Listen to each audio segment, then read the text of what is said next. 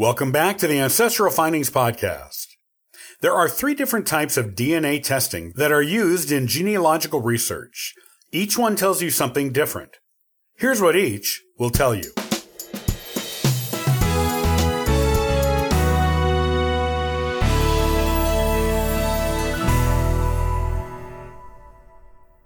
DNA testing is a very popular way of doing genealogy these days.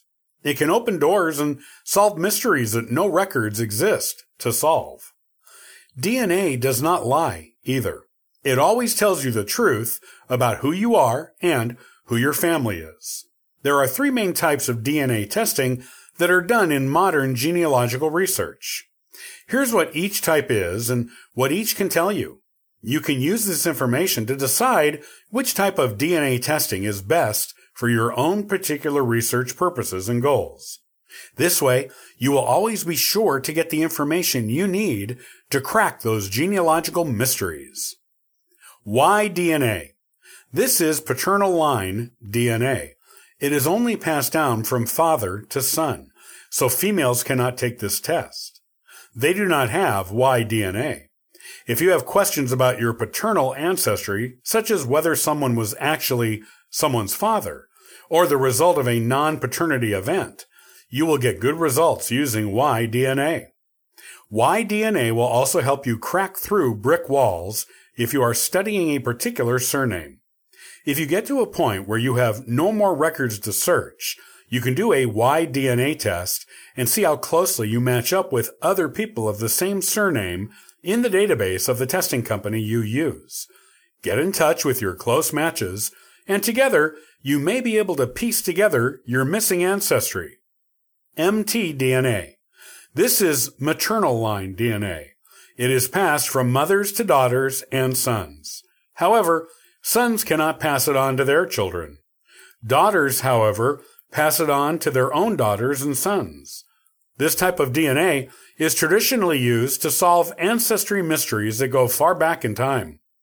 If you can find a female line descendant or relative of someone in the modern day, you can usually determine the identity of even an ancient skeleton, whether it is male or female. For example, mtDNA testing was used to determine the identity of the bones of King Richard III of England in 2012. Richard would have inherited his mother's mtDNA, along with his other brothers and his sister. By following his sister's lines down through their daughters and their other direct line female descendants to the modern day, scientists were able to get DNA samples of these living relatives to compare to Richard's skeleton. This type of DNA remains relatively unchanged throughout the centuries, so the modern female relatives and their sons would have the same mtDNA as Richard's mother and Richard when the mtDNA of the modern relatives proved a match with the skeleton. Scientists knew they had identified the medieval king. Autosomal DNA. Autosomal DNA was once considered junk DNA with no purpose. However, scientists have now discovered that it can be used to identify both male and female line relatives for any person. For this reason, it is becoming the most popular type of DNA testing, as anyone can use it to identify any possible relative of any gender. Contacting autosomal DNA matches on the databases of the companies that offer this testing and comparing notes can help you determine which line or lines you connect on and who your common ancestor is, which can unlock many genealogical mysteries and reveal previously unknown information.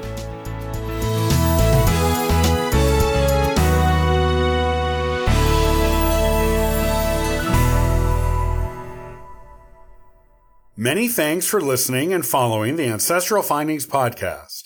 Visit ancestralfindings.com to download a free genealogy ebook, inquire about a free genealogy lookup, and register for the weekly historical postcard giveaway.